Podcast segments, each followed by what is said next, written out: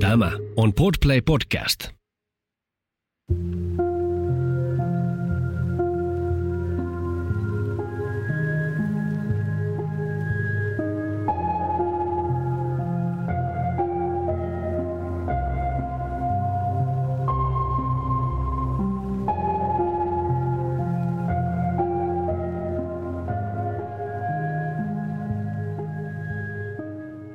Kuuntelet Siitä on vaikea puhua podcastia.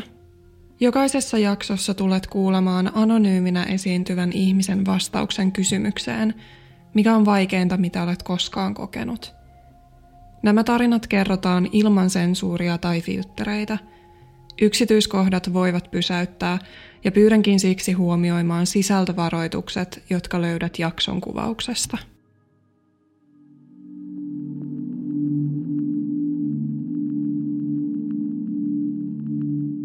Mä oon sairastanut vaikeaa tai keskivaikeaa masennusta ehkä 16-17-vuotiaasta alkaen. Ja syyt mun sairastumiselle on ollut varmaan aika sellaisia niin kuin peruselämän aikana kumuloituvia asioita, että ää, mä olin koulukiusattu koko ala-asteen ja vielä vähän yläasteellakin.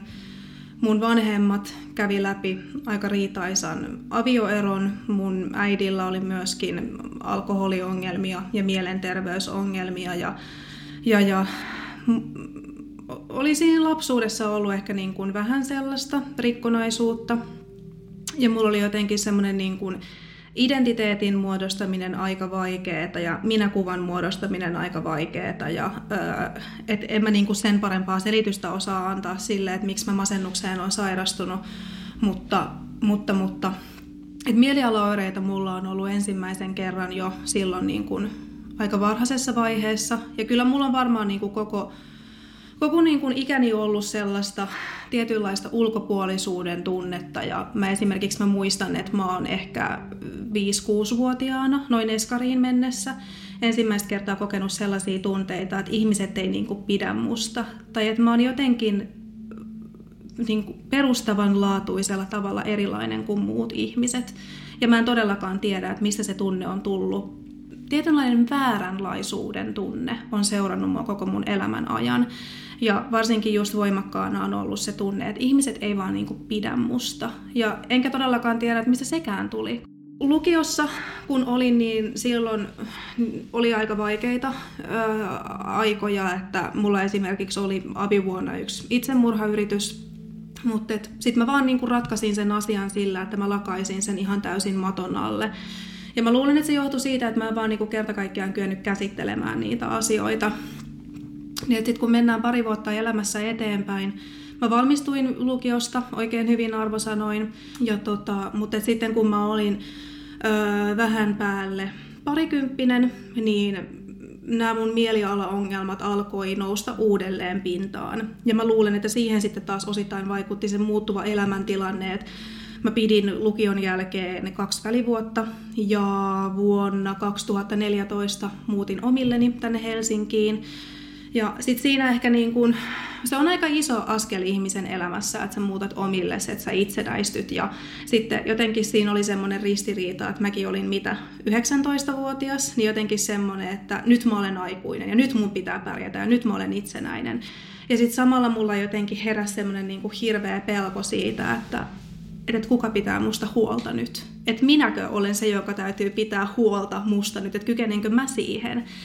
Niin että sitten kun tosiaan muutin omilleni ja menin ensimmäiseen työpaikkaan, niin, tai tämmöiseen ensimmäiseen vakituiseen työpaikkaan, niin siinä sitten aika nopeasti huomasin, että se askel oli yllättävän raskas ja mulla alkoi olla masennusoireita uudestaan, mikä näkyi muun muassa siinä, että mä itkeskelin töissä ja mä käytin siihen aikaan alkoholia tosi paljon, että se oli mulle semmoinen olennainen ei pelkästään tunteiden käsittelemisen keino, vaan niin kuin kaiken käsittelemisen keino. Ja mä hakeuduin silloin työterveyslääkärille, joka sitten laittoi mulle lähetteen psykiatriselle poliklinikalle, missä mulla sitten vasta ensimmäistä kertaa alkoi niin kuin semmoinen perusteellinen tutkimusjakso, että selvitettiin, että mikä se mun juurisyy on, että minkälainen diagnoosi mulle voitaisiin laittaa, miten sitä voitaisiin lääkitä. Ja sitten silloin alettiin kartottaa myöskin sitä keskusteluavun tarvetta. Ja sitten tosiaan joo, siellä tota, psykiatrisella poliklinikalla alettiin selvittää sitä, että minkälainen terapia voisi sopia mulle ja että, että, että kuinka usein siellä terapiassa pitäisi käydä. Ja sieltä muun muassa sain sitten B-lausunnon psykoterapiaan hakeutumista varten. Kaikki vaan tuntui, kaikki asiat oli vaan liian isoja, kaikki asiat oli liian vaikeita ja mun oli vaikea motivoitua mihinkään ja ja äh, sitten musta niinku alkoi tuntua siltä, että okei, että jos en mä niinku löydä jonkinlaisia ratkaisuja ja avaimia elämään, niin mä kuolen. Et, et, e, enkä siis niin kuin sattumalta, vaan että ihan oikeasti, että jonakin päivänä mä tapan itteni, jos mä niin kuin en löydä niin kuin keinoja päästä ulos siitä se oli semmoinen musta massa. Että musta tuntuu, että mä elin niinku semmoisessa mustassa kuplassa, jossa asiat sekoittu toisiinsa ja mussa oli hirveästi katkeruutta ja mussa oli ihan hirveästi vihaa. Ja mä en edes niinku tiennyt, että kenelle mä oon niin vihanen tai että kenelle mä olen niin katkera. Et toki sitten myöhemmin terapiassa mä niinku opin kanavoimaan niitä tunteita ja niinku opin, opin vähän niinku tunnistamaan sitä, että, että mistä nämä tunteet kumpus ja että et, et, niin, kenellä mä sitten oikeasti, tai kenelle tai millä mä sitten oikeasti olin niin vihainen ja katkera, mutta et siinä oli niinku tämän tyylisiä valtavan isoja asioita, joita mä en sinnikäisenä niinku kyennyt mitenkään enää käsittelemään itse, niin ne oli niitä tekijöitä, jotka sai mut hakeutumaan terapiaan. Ja musta todella silloin, silloin musta sitten vihdoinkin kas itsestäni tuntui siltä, että nyt mä tarvitsen sitä. Ja ehkä silloin mä olin myös valmis siihen. Et en mä nyt sitä tiedä, että onko se varsinaisesti ollut mun elämäni aallon pohja, mutta että sitähän joskus sanotaan, että sun pitää niin kuin käydä tarpeeksi syvällä, jotta sä niin kuin tunnistat sen, että okei, että nyt niin kuin ainoan suunnan on oltava ylöspäin. Niin mulle se oli se tilanne, että ainoa suunta oli ylöspäin. Että et ehkä musta sitten kuitenkin eli jonkinlainen, en mä tiedä, toivon kipinä siitä, että asiat vois olla paremmin ja että mä voisin kaikesta huolimatta löytää oman paikkani elämässä. Silloin 2015, kun mun terapiasuhde alkoi, niin mä olin 20-vuotias. Siis mä menin vastaamon asiakkaaksi ihan puhtaasti sen takia, että se oli helposti saatavilla, että niitä terapia-aikoja oli helposti saatavilla. Ja siellähän oli siihen aikaan oli paljon erilaisia palveluntarjoajia, et esimerkiksi tämä terapeutti, jonka mä sitten valitsin, joka oli, sanoisin, noin 50 oleva mies, niin hän oli erikoistunut muun muassa kaksisuuntaisen mielialahäiriön hoitoon. Ja sitten hän oli, jos en ihan täysin väärin muista, niin hän oli myös niin kuin päihdeterapeutti. Ja oli jotain muita tämmöisiä erikoistumisaloja, jotka niin kuin matchas siihen mun profiiliin niin sanotusti. Ja hänellä oli niin kuin nopeasti se aika saatavilla. Ja niin, et siitähän vastaamo oli hyvä, että et sä pystyit netissä varaamaan ajan vaikka seuraavalle päivälle. Ja jos niin kun pätäkkää löytyi, niin eihän sulla tarvinnut olla niin kun etukäteen alla mitään ö, hoitojaksoa missään, vaan sinne saattoi hakeutua kuka tahansa, mistä syystä tahansa tosi matalalla kynnyksellä. Niin sen takia mäkin sinne vastaamoon menin. Että mä löysin sieltä sen sopivan oloisen tyypin ja jo mä ajattelin, että, että jos mulle niin kuin vähänkään tulee sellainen fiilis, että mä voin puhua tälle ihmiselle, niin hän saa sitten olla se valittu the one. Ja hänen vastaanotolle mä sitten menin. Siis mä menin sinne heti ekalle vastaanottokäynnille, niin mä vaan niin kuin oksensin sille kaiken. Et se oli hyvä, että mä sinne huoneeseen pääsin, niin mä aloin niin kuin, hyvä, että ei mulla ollut muistiinpanoja suurin piirtein mukana, kun mä aloin vaan latoa sille, että mulla on tällaista, tällaista, tällaista, tällaista, tällaista ja tällaista, ja tämä on mun historia, tämä mä oon, voidaanko me aloittaa työskentely. Hänen kanssaan sitten terapia-asiakkuus kestikin sitten kolme ja puoli vuotta, niin oikein hyvin, kanssaan, tai oikein hyvin me niin kuin hänen kanssaan tultiin toimeenkin. Et en mä oikeastaan niistä ensimmäisistä vastaanottokäynneistä sitten öö, sen tarkemmin muuta muista kuin, että et, et, et, et en mä sitä osaa sanoa, että tuliko mulle niinku turvallinen olo tai että ehdinkö mä edes analysoimaan sitä millään tavalla siinä tilanteessa. Että mulle riitti se, että siinä oli se joku ja ja siinä merkit, sen mä muistan, että mulle merkitsi ihan valtavan paljon se, että hän otti tosissaan kaiken, mitä mä kerroin hänelle. Että hän ei alkanut siinä kyseenalaistaa mitään, teki muistiinpanoja, kuunteli ja jälkikäteen, mitä olen noista mun potilastiedoista lukenut, niin hän on ollut musta myös silloin hyvin huolissaan, kun hän on kuunnellut niitä juttuja, mitä mä oon kertonut hänelle.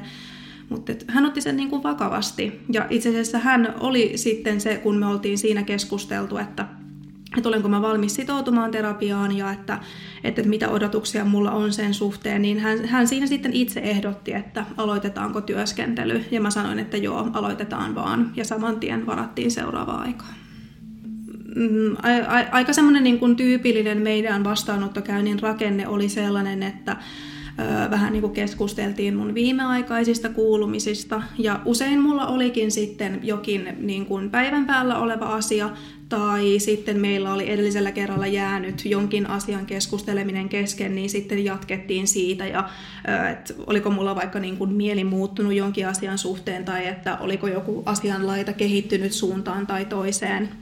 Niin aika usein oli sellaista, että mä niin kuin kerroin ne päällimmäisinä olevat ajatukset ja tuntemukset ja että et, et, niin, et, et minkälainen fiilis mulla on ollut. Totta kai siis joskus oli myös sellaista, että mä olin hänen kanssaan eri mieltä.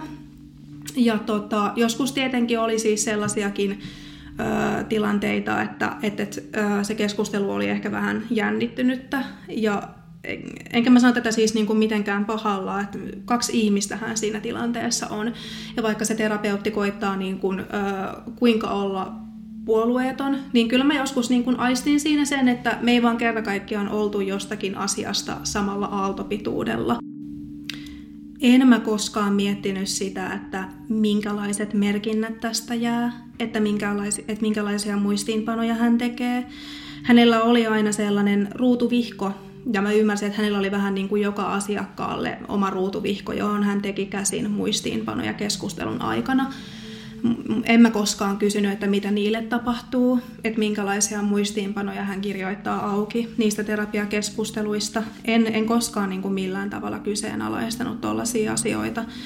Tämä kolmen vuoden terapia-asiakkuus päättyi syksyllä 2018 ja mun elämäntilanne olikin silloin sit jo huomattavasti vakaampi. Et olin päässyt yliopistoon opiskelemaan ja ö, pahimmat mielenterveysongelmat alkoi olla takanapäin. Tai mielialaongelmia mulla toki on ollut sen jälkeenkin, mutta se kaikista akuutein tilanne oli saatu purettua.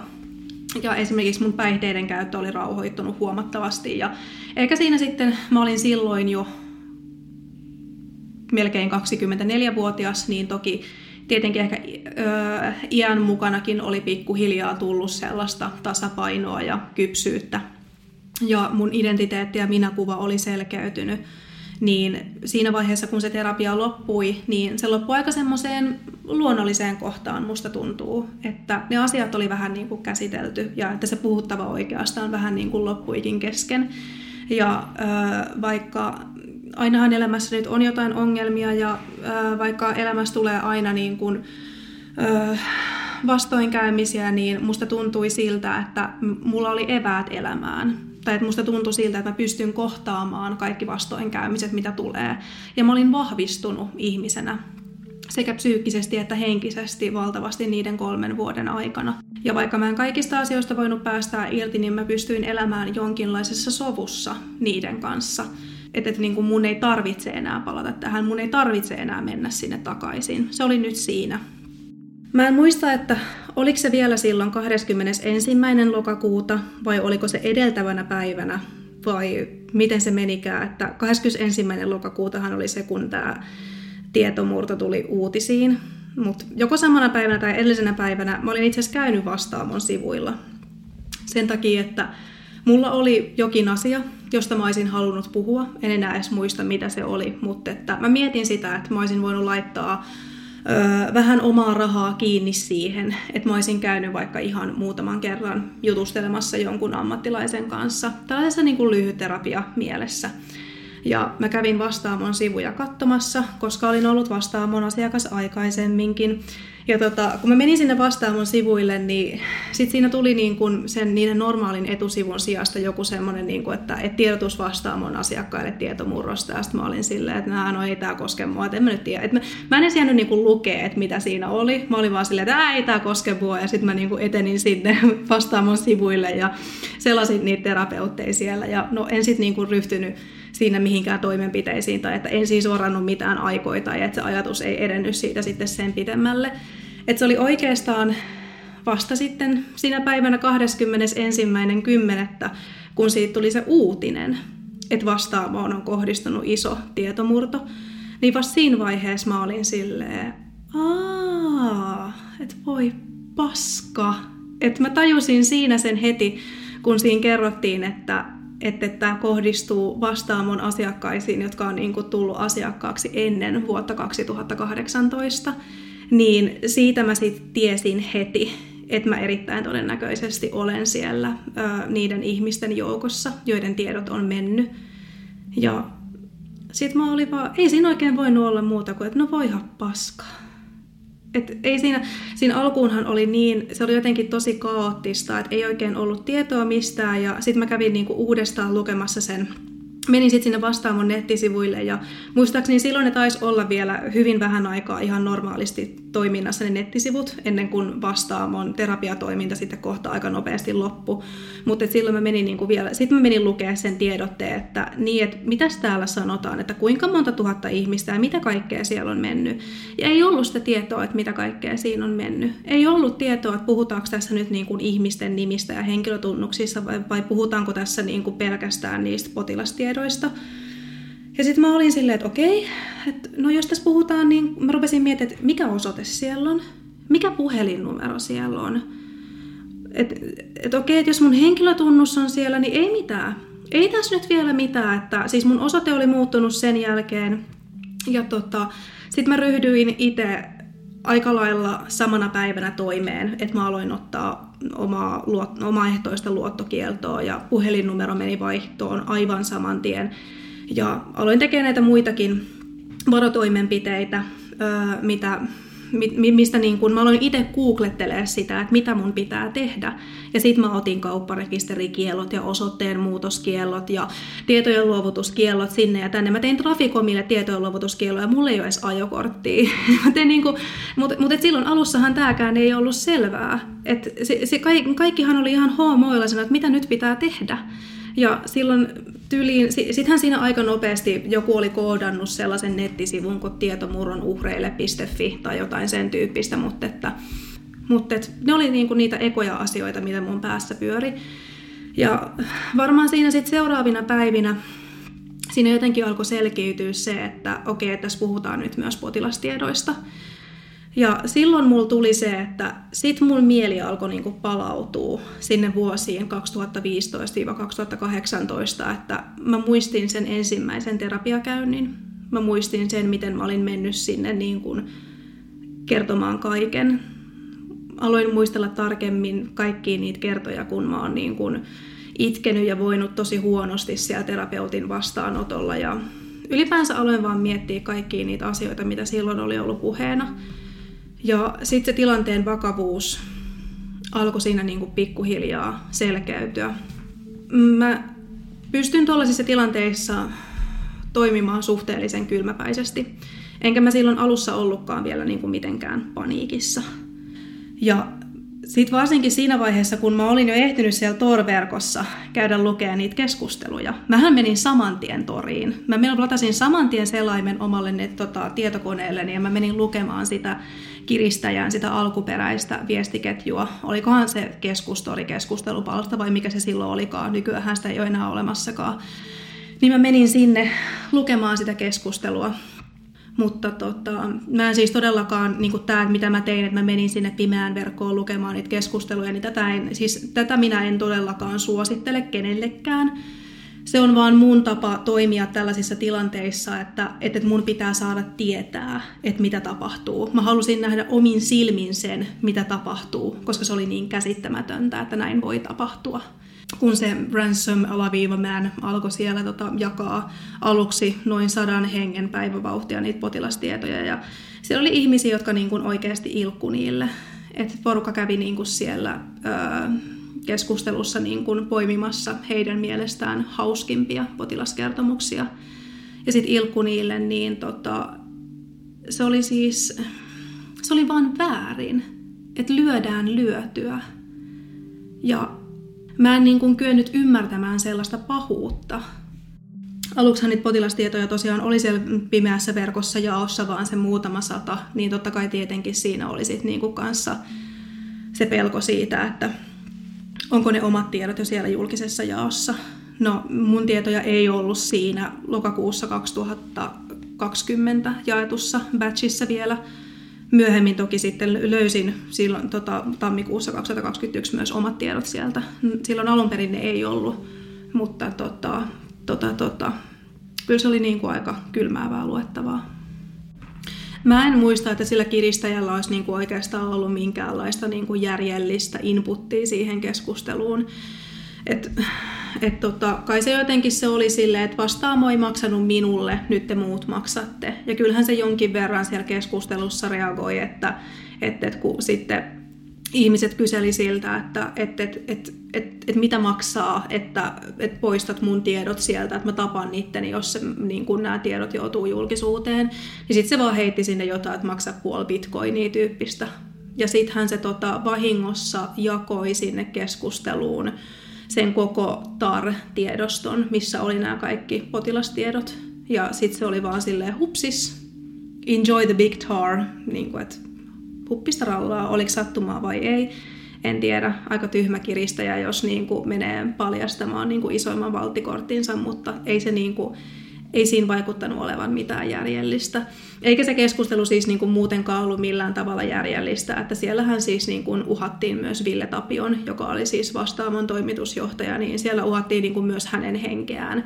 Ja, niin kuin, tota, ja sittenhän siellä oli myös poimittu potilastiedoista siellä noin ensimmäisen muutaman sadan joukossa oli myös esimerkiksi joitain poliisi.fi loppuisia sähköposteja, ja sittenhän siellä oli jotain julkiksia, niin siellä esimerkiksi niin kuin, tota, poimittiin näitä ja oltiin silleen, että ahaa, että tässäpä on mielenkiintoista tietoa ja tämän tyyppistä. Ja joku oli niin kuin ilmeisesti löytänyt sieltä oman jonkun tuttunsa tai jonkun häirikkönsä ja ollut silleen, että nyt mä teen ton jätkän elämästä helvettiä. Että ei siinä niin kuin, ei, ei, en, en mä löydä siitä mitään järjellistä motiivia. Et se alkuperäinen motiivihan on varmaan just ollut se ö, rahan kiristäminen, mutta ja ehkä sitten sen jälkeen korkeintaan ihmisten kiusaaminen, kun sitä rahaa ei saanut. Eihän vastaan ole tietenkään maksanut penniäkään tälle kiristäjälle, niin en mä niin kuin keksi siihen mitään muuta läheskään järjellistä selitystä. No silloin 22.10. niin Vastaamo vahvisti, siis Vastaamo otti sähköpostitse yhteyttä kaikkiin niihin asiakasrekisterissä oleviin ihmisiin, joiden sähköpostiosoite oli niin kuin ollut mukana tässä tietomurrossa – ja tot, multa meinas mennä aluksi tämä sähköposti ohi, koska tämä oli mennyt roskapostikansioon. Et mä aluksi ehkä vähän ihmettelinkin sitä, että, niin kuin, että eikö mun tiedot muka todella mennyt. Ja sitten mä kävin katsoa roskapostikansioon ja olin silleen, että aha, no niin, täällähän se on, no niin, jackpot. Ja tota, tota, tota. Tässä sähköpostiosoitteesta ei silloinkaan myöskään käynyt ilmi oikeastaan mitään. Ja tämä alkaa Tämä viesti koskee yleisen tietosuoja-asetuksen mukaista ilmoitusvelvollisuutta rekisteröidylle. Tietoturvaloukkausilmoitus. Psykoterapiakeskus vastaamaan kohdistettu tietomurto. Tämä sähköpostiosoite on Psykoterapiakeskus Vastaamo Oyn asiakasrekisterissä. Psykoterapiakeskus Vastaamo Oy on joutunut tietomurron ja kiristyksen uhriksi. Tuntematon vihamielinen osapuoli on ollut yhteydessä vastaamoon ja väittää saaneensa haltuun yhtiön asiakkaiden luottamuksellisia tietoja. Tämänhetkisen tietomme mukaan luottamuksellisia asiakastietoja, jotka liittyvät tämän sähköpostiosoitteen omistajaan, on joutunut tietoturvaloukkauksen kohteeksi. Emme tiedä yksittäisen rekisteröidyn osalta, onko murron yhteydessä hankittuja tietoja levitetty tai käytetty tai missä laajuudessa. Vastaamolla ei ole maksutapana luottokorttia, joten luottotietosi eivät ymmärtääksemme ole vaarassa. Tietoturvaloukkaus aiheuttaa kuitenkin huolta ja mielipahaa, omien henkilötietojen valvontakyvyn menetystä sekä salassapitovelvollisuuden alaisten tietojen luottamuksellisuuden mahdollista menetystä, mutta kaikille rekisteröidyille todennäköisiä seurauksia yksilötasolla on vaikea määrittää. Olemme syvästi pahoillamme tietoturvaloukkauksen kohteeksi joutuneiden puolesta. Viranomaiset ja vastaamo tekevät kaikkensa selvittääkseen tapahtuneen, estääkseen tietojen leviämistä ja saattaakseen syylliset vastuuseen. Vastaamon tietojärjestelmiä on tarkistettu, ne ovat vahvasti suojattu ja niiden käyttöä valvotaan tehostetusti tietoturva-ammattilaisten toimesta. Jatkamme toimenpiteitä ja tiedotamme tarvittaessa lisää. Teemme kaikkemme selvittääksemme tapahtunutta ja pyrimme yhteistyössä viranomaisten kanssa estämään luottamuksellisten tietojen leviämistä. Ja lopuksi vielä, olemme syvästi pahoillamme tapahtuneesta. Niin kyllähän tästä aika lailla sellainen fiilis tuli, että ne ei tiedä mitä on tapahtunut, kukaan ei tiedä mitä on tapahtunut, paljonko on mennyt, minne on mennyt. Ja tämä, että tietojärjestelmiä on tarkistettu ja ne on vahvasti suojattu, niin sille taisi olla vähän liian myöhäistä. Ei se tässä vaiheessa lohduttanut enää mitään. En mä vastaamua tai varsinkaan Ville Tapiota tai ketään muutakaan syytä siitä, että ne ei tiennyt siinä vaiheessa sen enempää, koska siis ei kukaan tiennyt tuossa vaiheessa sen enempää. Mutta että varsinkin tosiaan just se, että kun myöhemmin osoittautui se, että näitä, näitä tietomurtoja oli ilmeisesti ollut useampi, ja sitten kun vielä osoittautui se, että miten heikko se tietosuoja oli vastaamolla ollut, miten helposti ne potilastiedot oli murrettavissa ihan julkisen verkon puolella, ja että miten kauan ne salas sen. Siis ihan poliisiltakin, että miten kauan ne yritti selvittää sitä asiaa itekseen ennen kuin ne otti yhteyttä viranomaisiin. Nehän otti yhteyttä viranomaisiin vasta, kun tuli se kiristysviesti.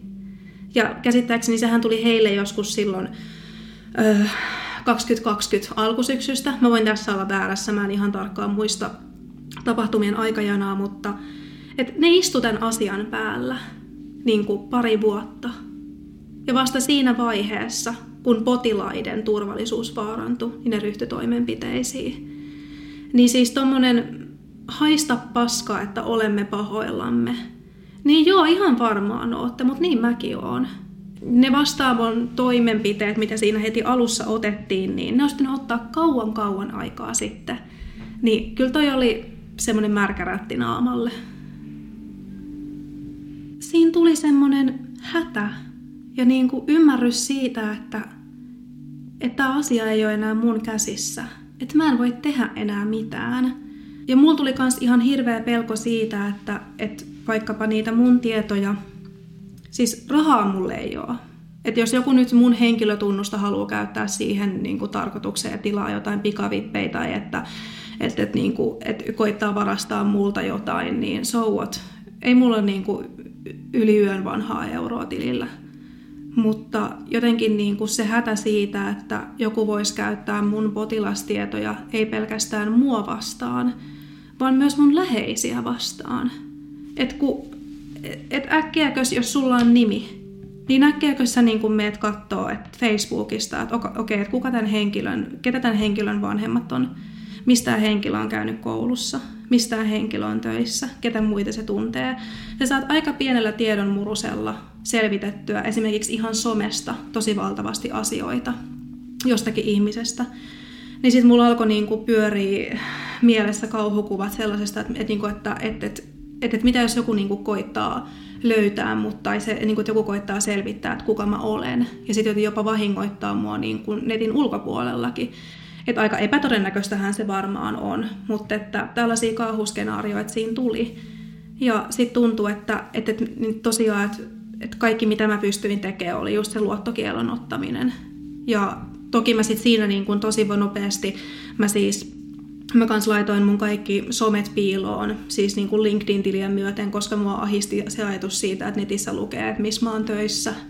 Siis mä, niin kuin, mä valitsin itselleni uuden nimen, koska mun nimi on tosi harvinainen, tai että Suomessa ei ole ketään muuta saman nimistä henkilöä kuin minä. Niin mä olin silleen, että okei, jos tää siihen menee, niin mulla on uusi nimi valittuna. Et, e, e, ihan niin pitkälle se ei mennyt, että olisin vaihtanut nimeni, mutta niin kuin sekin kävi mielessä, että, että kun kaiken muun paitsi henkilötunnuksen pystyy vaihtaa, niin se olisi sit varmaan ollut se niin kuin ultimaattisin keino, mitä mä olisin tehnyt. Mutta siinä hädässä noi oli niitä ainoita konkreettisia asioita, mihin pystyi tarttua. Öö, multa meinas mennä tämä kiristysviesti myöskin aluksi ihan ohi. Niin kuin oli mennyt tämä vastaamoltakin tullut sähköposti. Mä olin silloin lauantai-iltana 24. lokakuuta töissä. Ja yksi mun työkaveri tuli kysyä multa, että hei, et saanut sen kiristysviestin? Sitten mä olin että mikä kiristysviesti? Ja sanoin, että, että niin naisten huoneella leviää tämmöinen, että porukka laittaa screenshotteja, että niillä on tullut jostain vastaamo tiedotuksesta kiristysviesti niin kuin nimellä ja henkilötunnuksella, että, että, että nyt se niin kuin vastaamo kiristää ja pyytää niiltä rahaa. Ja sitten mä olin silleen, ei. Sitten mun äiti laittaa mulle viestiä, hei, että onko tämä kiristysviesti tullut sulle, että tästä on nyt uutisissa. Ja sitten mä menin katsoa mun sähköpostiin ja kyllä, kiristysviesti oli tullut. Tämä on tullut tällaisesta osoitteesta kuin no reply at smileup.site. Ja tässä on otsikkona vastaamotiedotus rouva ja sitten mun nimi ja henkilötunnus, jotka on molemmat ihan oikein. Ja tässä kiristysviestissä lukee, että rouva, nimi, henkilötunnus. Kuten todennäköisesti tiedätte jo uutisista, olemme murtautuneet vastaamon potilastietokantaan Otamme teihin yhteyttä, koska olette käyttäneet vastaamon terapia- ja tai psykiatripalveluita. Koska tämän yrityksen johto on kieltäytynyt ottamasta vastuuta omista virheistään, joudumme ikävä kyllä pyytämään teitä maksamaan pitääksenne henkilötietonne turvassa. Seuraa alla olevia ohjeita lähettääksesi bitcoineja osoitteeseemme. Jos vastaanotamme 200 euron arvosta bitcoineja 24 tunnin kuluessa, tietonne poistetaan pysyvästi palvelimiltamme. Jos emme vastaanota tätä maksua 24 tunnin sisällä, teillä on vielä toiset 48 tuntia hankkia ja lähettää meille 500 euron arvosta bitcoineja. Jos emme tämänkään jälkeen vastaanota rahojamme, tietonne julkaistaan kaikkien nähtäville, sisältäen nimenne, osoitteenne, puhelinnumeronne, henkilötunnuksenne sekä tarkan potilaskertomuksenne, joka sisältää muun muassa litteroita ja keskusteluista ne vastaamon terapeutin kautta psykiatrin kanssa. Ja lopuksi viestissä on ohjeet bitcoinien ostamiseen ja kerrotaan osoite, johon lunnassumma olisi syytä lähettää. No sehän oli heti selvää, että en mä mitään rahaa kenellekään lähetä. Mutta sanotaanko, että tuossa vaiheessa alkoi tulee vähän paniikki. Et toi, että kun sanotaan, että julkaistaan kaikkien nähtäville, niin mitä se tarkoittaa? Että tarkoittaako se sitten niinku ihan julkista avointa verkkoa ja et, niin kuin, mikä on kaikkien nähtäville. Sitten siinä vaiheessa mulla tosiaan alkoi tulla sellainen, että kun puhuttiin vielä noista potilaskertomuksista ja noista litteroinneista. Enhän mä tietenkään voinut tossakaan vaiheessa vielä tietää, että pitääkö se paikkansa. Mä en ollut silloin vielä nähnyt niitä mun omia potilastietoja. Mutta alkoi niinku tajuta sen, että, että kyllä tässä on ihan tosi kyseessä. Että, että niillä ihan oikeasti on hallussa kaikki. Ja totta kai sitä olisi voinut myös ajatella, että toi on bluffaamista, mutta kun mä olin kuitenkin itse ollut siellä torverkossa lukemassa niitä keskusteluita ja tosiaan olin nähnyt, että siellä oli poimittu niin kuin ihmisten potilaskertomuksista asioita, niin mä, mä tiesin, että toi ei ole bluffia, että niitä potilaskertomuksia ihan oikeasti on siellä. Niin mulla ei ollut niin kuin mitään syytä epäillä sitä, että etteikö toi olisi ihan totisinta totta. Ja sitten siinä alkoi niin kuin se, että että, että niillä ihan oikeasti on kaikki. Silloin mulle niin kuin todella alkoi palata mieleen kaikki ne asiat sieltä muutaman vuoden takaa ja että, että mulla tuli niin hirveä hätä ja pelko siinä, mutta mulle tuli semmoinen ihan hirveän voimakas kasvojen menettämisen pelko. Että ei siinä vaiheessa enää siitä työnteosta tullut hirveästi mitään, kun mä aloin soitella ihmisille ja olin silleen, että, että, että niin kuin, mitä mä teen. Että nämä asiat on ollut salaisia syystä. Ja kun mä aloin miettiä sitä, että, että niin kuin minkälainen ihminen mä olin silloin ja kaikki niitä asioita, mitä mä olin tehnyt silloin ja että, että, että niin kuin minkälainen, minkälainen ihminen mä olin ollut siellä terapiassa ja tosiaan oli niitä niin kuin kaikista vaikeimpia, kipeimpiä asioita, joista niin kuin ei välttämättä kaikki mun läheiset tänäkään päivänä tiedä mitään. Saati sitten, että mun työkaverit tietäis että niin kuin mun tutut yliopistolta tietäisi, että mun opiskelukaverit tietäisi. Et jotenkin se, että et, et mitä jos kaikki saa tietää, että mitä mä teen sitten. Ja mun ystävät ja mun muut läheiset koitti sanoa mulle, että, että, että, että siinä ei ole mitään väärää, että sä oot mennyt siellä terapiassa puhumaan sellaisista asioista, jotka on sulle totta. Että sä olet tehnyt oikein siinä, että sä olet hakeutunut sinne terapiaan puhuaksesi asioita, jotka on sulle totta. Sitten mun äiti varsinkin hoki mulle. Että et eihän niinku kukaan voi käyttää sellaisia asioita sua vastaan. Mutta sitten mä olin silleen, että äiti, että sä et edes tiedä, mitä kaikkea siellä on herää ajatuksia siitä, että, mä, että jos nämä ihmiset sais tietää, mitä kaikkea siellä on puhuttu, niin oleks mä niin kuin enää kenenkään luottamuksen arvoinen. Että niin kuin minkälaiselta ihmiseltä nämä asiat saa mut vaikuttamaan niin kuin moraalisessa mielessä. Että mitä ihmiset ajattelis musta, jos ne tietäis nämä kaikki asiat. Ja just sitä vartenhan se terapia on, että sun ei tarvitse menettää kasvojasi, kun sä viet ne asiat sinne turvalliseen tilaan. Ja sitten yhtäkkiä se turvallistila ei niin kuin enää olekaan. Niin sitten sen jälkeen mulla niinku kanssa alkoi tämä asia oikeasti vaikuttaa mun mielenterveyteen. Sitten mä aloin niinku todella olla jo aika romuna. Ja sitten vielä tosiaan, tämähän oli erittäin näyttävästi uutisissa, nämä kiristysviestit, ja sitten niinku odotettiin jännityksellä sitä, että ensin kuului se 24 tuntia, ja sitten kuului se 48 tuntia, ja sitten ei tapahtunut mitään. Ja sitten niin se epätietoisuus siitä, että no mitä seuraavaksi tapahtuu, niin se vaan jatkuu. Niin tota, tota, tota, kyllä se oli aika vaikea paikka. Ja vaikka mä tiesin, että tässä maassa oli se melkein 40 000 muuta ihmistä, kenen tiedot oli kanssa vuotanut tässä tietomurrossa – niin, ja vaikka mun ympärillä oli ihan hirveästi ihmisiä, jotka niinku tsempas mua ja niinku sanoi, että toi on ihan kamalaa ja että, että, että hirveän moni tuli vaikka sanoa mulle, että mä en ikinä lukisi sun potilastietoja. Ja mä olin silleen, että mä arvostan tota, mutta kun mä en voi tietää, että kuka se on se, joka niitä lukee. Että kun mä en vaan voi tietää. Ja si- siinä niinku sit tuli se öö, perusturvallisuuden menettämisen tunne tai jotenkin tuli semmoinen fiilis, että mä en ole turvassa enää missään. Mun yksinäisyyden tunnetta ja sitä käsittelemisen vaikeutta helpotti vähän se, kun mä menin vuoden 2021 alussa Mieli ryn järjestämään vertaistukiryhmään vastaamon tietomurron uhreille. Se kokoontui etänä kuusi kertaa ja niitä siis järjestettiin useampia ja tämä ryhmä, mihin mä osallistuin, niin meitä oli kahdeksan keskustelijaa. Ja ö, siinä se helpotti vähän sen, että, että oli ihmisiä, jotka niin kuin, joille ei tarvinnut selittää sitä asiaa, jotka niin kuin, tasan tarkkaan tiesi, että miltä se tuntuu ja jotka oli elänyt jonkin verran niitä samoja pelon tunteita läpi. Mutta ehkä se, että ö, oli niitä mun traumoja ja se mun menneisyys ja niin kuin, se mun turvallisuus, mun henkilökohtainen turvallisuuden tunteeni jonka kanssa mä niin kuin jouduin tekemisiin, niin sitä on niin kuin vaikea lohduttautua sellaisella ajatuksella, että no mä oon vaan yksi neljästäkymmenestä tuhannesta tai että no tällaisiahan tapahtuu maailmalla. Pian kiristysviestin jälkeen mä tein tietopyynnön vastaamolle, koska se oli siinä vaiheessa ainoa keino päästä käsiksi niihin mun omiin potilastietoihin. Ja mä en ollut siis koskaan aikaisemmin edes miettinyt sitä, että mitä siellä olisi, tai että minkälaisia muistiinpanoja, kuinka yksityiskohtaisia muistiinpanoja mun terapeutti on tehnyt.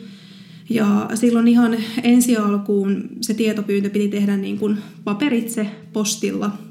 Et myöhemmin hän vastaamo muistaakseni kehitti jonkin keinon tehdä se tietopyyntö niin kuin tunnistautuneena sähköisesti, mutta koska mä tein sen heti ensimmäisten joukossa, niin me jouduin tekemään sen paperilla – ja siinä meni noin kuukausi, että mä sain, sain ne mun potilastiedot sieltä. Ja ne piti käydä ihan vastaamon toimipisteestä hakemassa. Ja silloinhan tosiaan tietoturva oli alkanut kiinnostaa, että siellä oli ihan järjestyksen valvoja jakamassa niitä potilastietokuoria ja ne piti niinku todistaa henkilöllisyytensä, että mikä siinäkin sitten jotenkin tuntui niin ironiselta, että ahaa, että nyt sä haluat nähdä, että meneekö ne tiedot oikealle henkilölle. Mutta muistan sen, kun mä menin sinne ja mä, mun oli niinku pakko, pakko saada heti nähdä, että mitä siellä on. Ja siellä oli äm, siis mun henkilötiedot Ja sitten oli myöskin nämä terapeutin Kelalle tekemät ö, kuntoutusjaksohakemukset ja mun terapeutin arviot siitä, että että, että onko kuntoutusjakson jatkaminen tarpeen ja että minkälaista edistystä on tapahtunut tai ei ole tapahtunut. Ja sitten oli nämä mun terapeutin muistiinpanot näistä meidän vastaanottokäynneistä ja muistan, kun mä, mä istuin siihen odotusaulaan ja mä revin saman tien sen kuoren auki. Ja sitten mä aloin lukea sitä, niin mä vaan itkin, kun siinä oli heti siitä ensimmäisestä vastaanottokäynnistä, kun mä olin mennyt sinne ja niin kun oksentanut kaiken sille terapeutille ja niin kuin avannut ihan kaiken, niin se kaikki oli siinä niin, kuin niin yksityiskohtaisesti. Ja mä vaan itkin, koska mä olin jotenkin niin, kuin niin mä olin niin pettynyt, mä olin niin toivonut, että ne muistiinpanot olisi ollut sellaisia niin kuin jotain lyhykäisiä, jotain sellaisia, että, että, että, että, siellä olisi vaan niin kuin kerrottu umpimähkään, että minkä tyyppisistä asioista on ehkä keskusteltu, että miten mä oon voinut ja että minkälaisia oireita mulla on. Niin ei, sillä oli tosi yksityiskohtaisia muistiinpanoja meidän tapaamisista ja myös sellaisia asioita, mitä mä olin unohtanut. Ja siis sitten sit kun mä niin kun aloin lukea sitä, että minkälaisen mielikuvan se mun terapeutti oli musta muodostanut sen asiakassuhteen aikana, niin mä en tunnistanut itseäni siitä ollenkaan.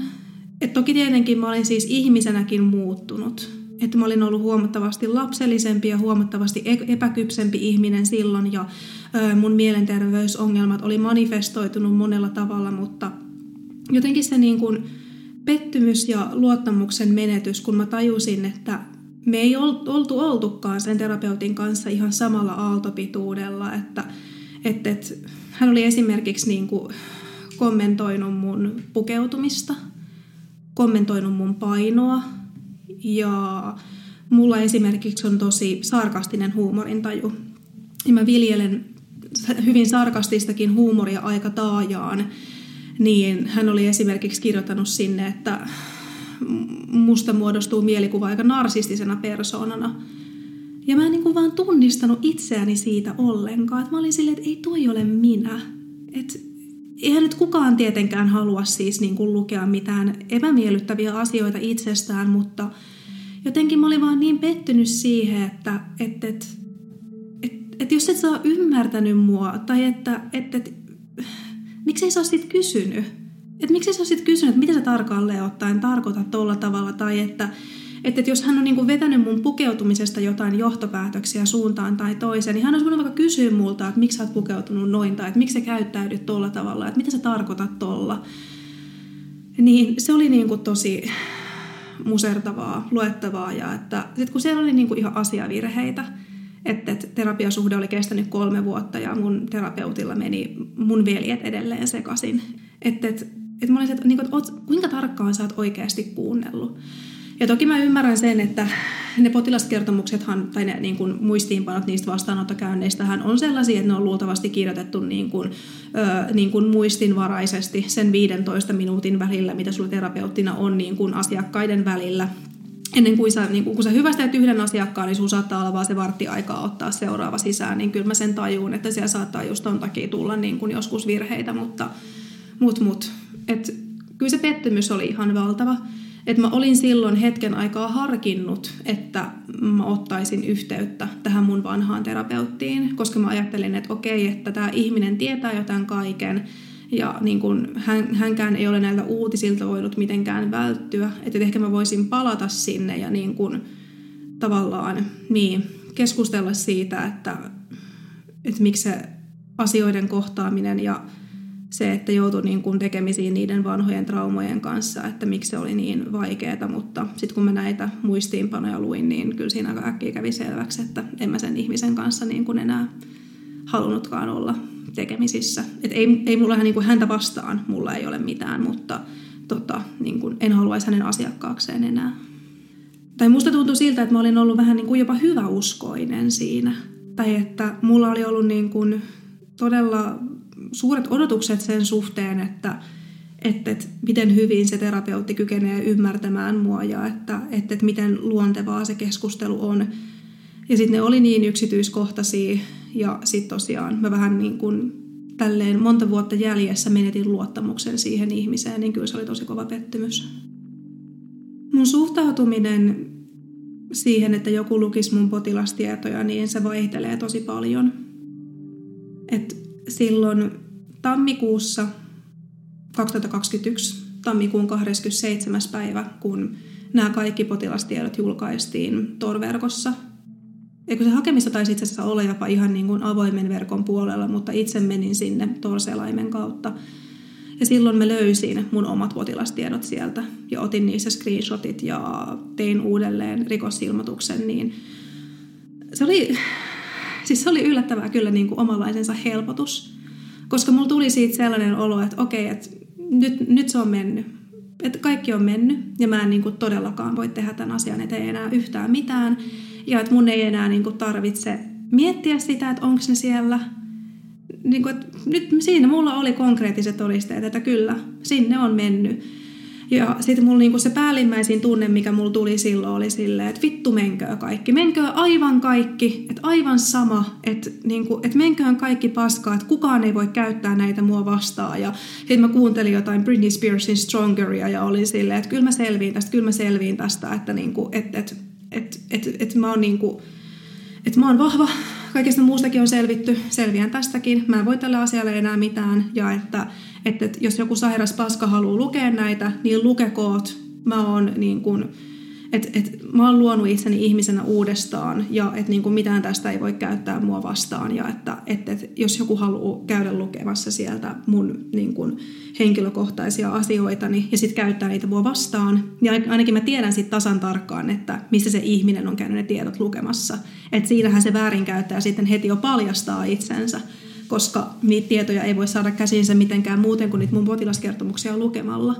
Meillä oli siinä Mieli ryn järjestämässä vertaistukiryhmässä, joka oli siis aivan kultaa, että oli mahtavaa, että ne järjesti niitä. Olin tosi kiitollinen, että mä sain osallistua siihen, niin meillä oli yhdellä tapaamiskerralla semmoinen tehtävä, että annettiin ensin tehtäväksi miettiä omia vahvuuksia ja omia onnistumisia elämässä – ja niin kuin, että sellaisia vähän niin kuin sellaisia keinoja, että miten olet selvinnyt vaikeuksista tähän mennessä. Ja mä kirjoitin sinne sellaisia asioita, että, että mun vahvuuksia esimerkiksi on ehdottomasti mun määrätietoisuus, mun rohkeus, mun pelkäämättömyys, ulospäin suuntautuneisuus ja tämän tyyppisiä juttuja. Ja sitten kun niitä oli kirjoitettu ylös siinä, niin sitten niin palattiin siihen yhteiseen keskustelutilaan. Zoomissa siis ei tietenkään tavattu läsnä, koska korona. Mutta tota, tota, tota. Ja sitten seuraava tehtävä oli niin kuin tarkastella niitä vahvuuksia ja onnistumisia, mitä kukin oli kirjoittanut ylös ja pohtia sitä, että, että miten niitä omia vahvuuksia voisi hyödyntää sellaisessa tilanteessa, että joku koittaisi käyttää sun potilastietoja sua vastaan. Ja siis se oli ainoa kerta siinä ryhmässä, kun mä itkin, kun mä sanoin, että, että, että, niin kuin, että mitä hyötyä mulle on mun rohkeudesta ja mun ulospäin suuntautuneisuudesta ja niin kuin mun pelkäämättömyydestä. Jos joku koittaa käyttää mua vastaan niitä niin kuin kaikista vaikeimpia asioita, mitä mun elämässä on koskaan tapahtunut, että yksinkö mä olen siinä sitten rohkea. Että ei mikään voi valmistaa sua sellaiseen. Siinä vertaistukiryhmässä huomasi sen, että ihmiset suhtautuu tähän tosi eri tavalla. Ja se mun mielestä ehdottomasti kaikkien kannattaisi muistaa, jos jollakulla on vaikka läheinen, joka on joutunut tämän tietomurron uhriksi, niin ihmiset suhtautuu siihen tosi eri tavalla, että toisilla just ö, on tosi voimakkaita pelkotiloja ja jotkut toiset pystyy suhtautumaan siihen aika kylmäpäisestikin, mutta että ö, kyllä se niin kuin, tavallaan antoi niin kuin myös niille omille ajatuksille ja tunteille perspektiiviä kuulla, että miten muut on tähän suhtautunut ja miten he on siitä selvinnyt. Ja kyllä se niin kuin kanssa vahvisti omaa uskoa siihen, että, että tästä voi selvitä, että kyllä tästä selvitään. Ja me perustettiin sitten sen jälkeen semmoinen Telegram-ryhmä, jossa me edelleen välillä ollaan yhteyksissä ja niin kuin vaihdellaan kuulumisia ja myös sitten uutisia tähän tietomurtoon ja rikostutkinnan etenemiseen, no, joka nyt tosin ei paljon etene, mutta kuitenkin, niin kuin, että, että, että miten se etenee ja ähm, tälleen jutellaan aina välillä aiheesta, niin kyllä se niin kun, siitä tuli sellainen tunne, että ei tässä nyt täysin yksin ole. Ja että on tässä muitakin ja että, että, että jos niin kuin itse jotenkin onnistuu keskittymään olennaiseen eikä niin kuin anna sen pelon päästä niskan päälle, niin kyllä tästä jotenkin selvitää. Että nyt kun aina välillä tulee uutisia, että nämä tiedot on taas jossain ladattavissa tai julkisena, niin mä itse suhtaudun siihen nykyään sillä tavalla, että mä oon vähän niin kuin silleen, aha, okei, no taas mennään. Niin kuin, että, että whatever, whatever, että on nyt jo niin kuin miljoonas kertaa, että ihan sama, että, että mä en jaksa enää tehdä uusia rikosilmoituksia niistä, mutta että se on niin kuin vaan mun tapa, että mä en anna sen päästä mun niskan päälle, kun sitten taas että totta kai se avaa niin kuin sen trauman aina uudestaan. Ja jotkut voi reagoida siihen trauman uudestaan heräämiseen tosi voimakkaastikin. Niin sen takia mun mielestä ehdottomasti tähän ei pitäisi suhtautua sillä tavalla, että, että jos joku niin kuin edelleen elää siinä pelossa, että siihen ei pitäisi suhtautua silleen, että, no, että eikö toi nyt ole jo niin kuin vanha juttu, että eikö tämä on jo vähän niin kuin nähty. Ei. Että, että, että ne, ne meidän tiedot ei enää koskaan lähde sieltä. Ja siis esimerkiksi mäkin todennäköisesti pidän sitä omaehtoista luottokieltoa koko loppuelämäni. Ja samoin, että niin kuin kaiken maailman kaupparekisterikieltoa ja sun muita. Mä joudun niin kuin koko loppuelämäni elää vähintään niin kuin sen tiedon kanssa, että mun henkilötunnus on tuolla vapaasti, ainakin teoriassa vapaasti jonkun käytettävissä. Niin vaikka sä niin kuin hetkellisesti suhtautuisit siihen asiaan silleen, että okei, että mä en anna tämä nyt pilata mun päivää ja että, että, että maailma ei kaadu tähän, niin et sä voi kuitenkaan niin kuin unohtaa sitä ja ajatella silleen, että no ei tästä tule koskaan mitään, kun sä et voi tietää, että seuraavaksi siitä joskus jotain.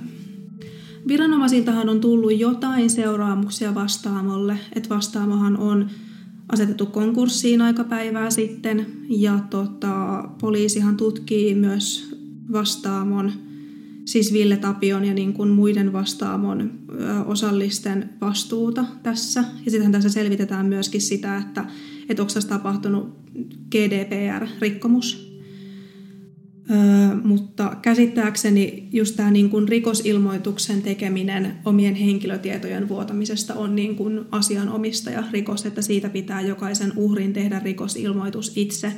Enkä mä tiedäkään, että onko kaikki vastaamon uhrit esimerkiksi tehneet rikosilmoitusta. Et suosittelisin sitä totta kai kaikilla, itsekin on tehnyt useamman. Mun elämässä sellainen kaikista kouriin tuntuvin seuraus, mitä tällä tietomurrolla on ollut, on se, että ne vanhat traumat, jotka mä luulin jo kertaalleen käsitelleen ja jättäneeni taaksepäin, niin mä oon joutunut käsittelemään niitä uudestaan. Ja tavallaan samalla, kun mä käsittelen tätä vastaamon tietomurron aiheuttamaa traumaa, niin mä käsittelen niitä muita vanhoja traumoja ja toisinpäin. Et musta tuntuu, että elämässä on vähän niin kuin aikajana ennen vastaamoa ja sen jälkeen. Ja nyt kun tästä tietomurrosta on aikaa jo vuosi, niin mä koen, että kyllä mä niin kuin päivittäisessä elämässä pystyn elämään tämän kanssa – ihan semmoinen niin psykologinen semmoinen resilienssi ja semmoinen niin kuin sietokyky on selkeästi heikentynyt. Ja että, että, että musta tuntuu, että mä en ole niin kuin palautunut vieläkään, siis henkisesti ja psyykkisesti en ole vieläkään palautunut sille tasolle, jolla mä niin sanotusti olin. Ehkä jos tätä tietomurtoa ei olisi ollut, niin mun olisi ollut helpompi, tai mulla olisi ollut enemmän energiaa ja enemmän voimaa käsitellä näitä muita vastoinkäymisiä, mitä elämässä on tullut. Tämä aiheen saama mediajulkisuus on siinä mielessä vähän kaksipiippunen juttu, että ö, mä olen iloinen siitä, että tätä asiaa pidetään edelleen esillä. Esimerkiksi Alviina Alametsä pitää edelleen ö, Framilla tätä, että tietomurron uhrien pitää saada oikeutta ja että heitä ei pidä unohtaa. Ja kyllä mä olen iloinen myöskin siitä, että tästä niin kuin uutisoidaan esimerkiksi just rikostutkinnan näkökulmasta ja että, että, että uutisoidaan siitä, että minkälaisia seuraamuksia tästä on vastaamolle tullut. Mutta että samalla se jotenkin, sitten kuitenkin aina kun mä luen tästä uutisista, niin mulla herää semmoinen ajatus, että innostaako tämä taas jonkun menemään etsimään niitä potilastietoja. Tai jotenkin mä aina pelkään sitä, että onko siinä sitten se niin kuin, että kun tämä nousee uutisiin, että onko seurauksena sitten se, että seuraavaksi taas niin kun saadaan lukea siitä, kuinka joku on tehnyt näistä hakemiston julkisen verkon puolelle. Niin kuin vaikka esimerkiksi viimeksi elokuussa 2021 oli semmoinen hakemisto ihan avoimessa verkossa, mistä pystyi nimellä tai henkilötunnuksella hakemaan potilastietoja. Niin mä olen, olen sitä mieltä, että tietoa aiheesta, siis asiallista tietoa aiheesta pitää olla saatavilla, mutta että sitten taas toisaalta mä kuitenkin tietenkin toivon, että tässä saavutettaisiin jonkinlainen niin kuin lopputulos. Ehkä mä itse mietin pikemminkin tarkemmin sitä, että, että mihin mä annan omia tietojani, että mihin mä jaan mun henkilötunnusta, mihin mä jaan mun puhelinnumeroa, mihin tarkoituksiin mä käytän mun henkilökohtaista sähköpostiosoitetta ja, ja, ja et esimerkiksi mä oon tarkempi siitä, että mitä mä jaan sosiaalisessa mediassa, että kerronko mä kuinka tarkasti, että missä mä esimerkiksi olen töissä tai että, että, että missä mä asun. Et musta tuntuu, että ihmisen yksityisyys on nykyään jotenkin niin halpaa, tai että se on niin helposti menetettävissä.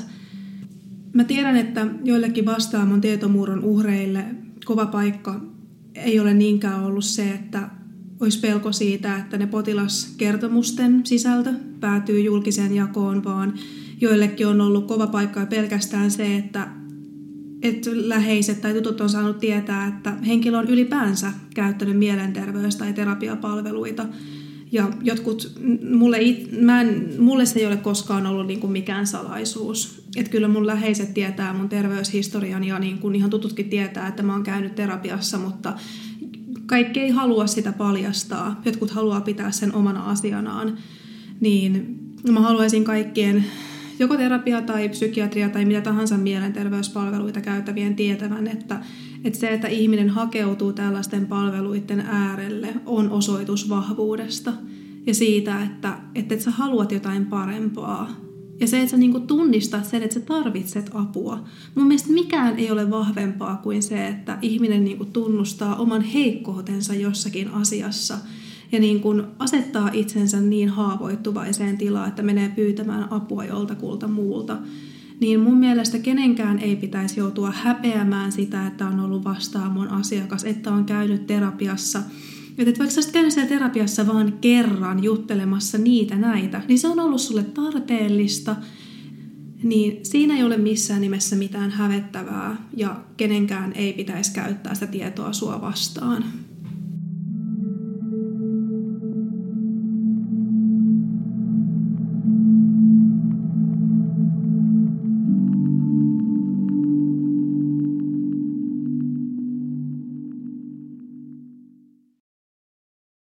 Olet juuri kuunnellut Siitä on vaikea puhua podcastin jakson.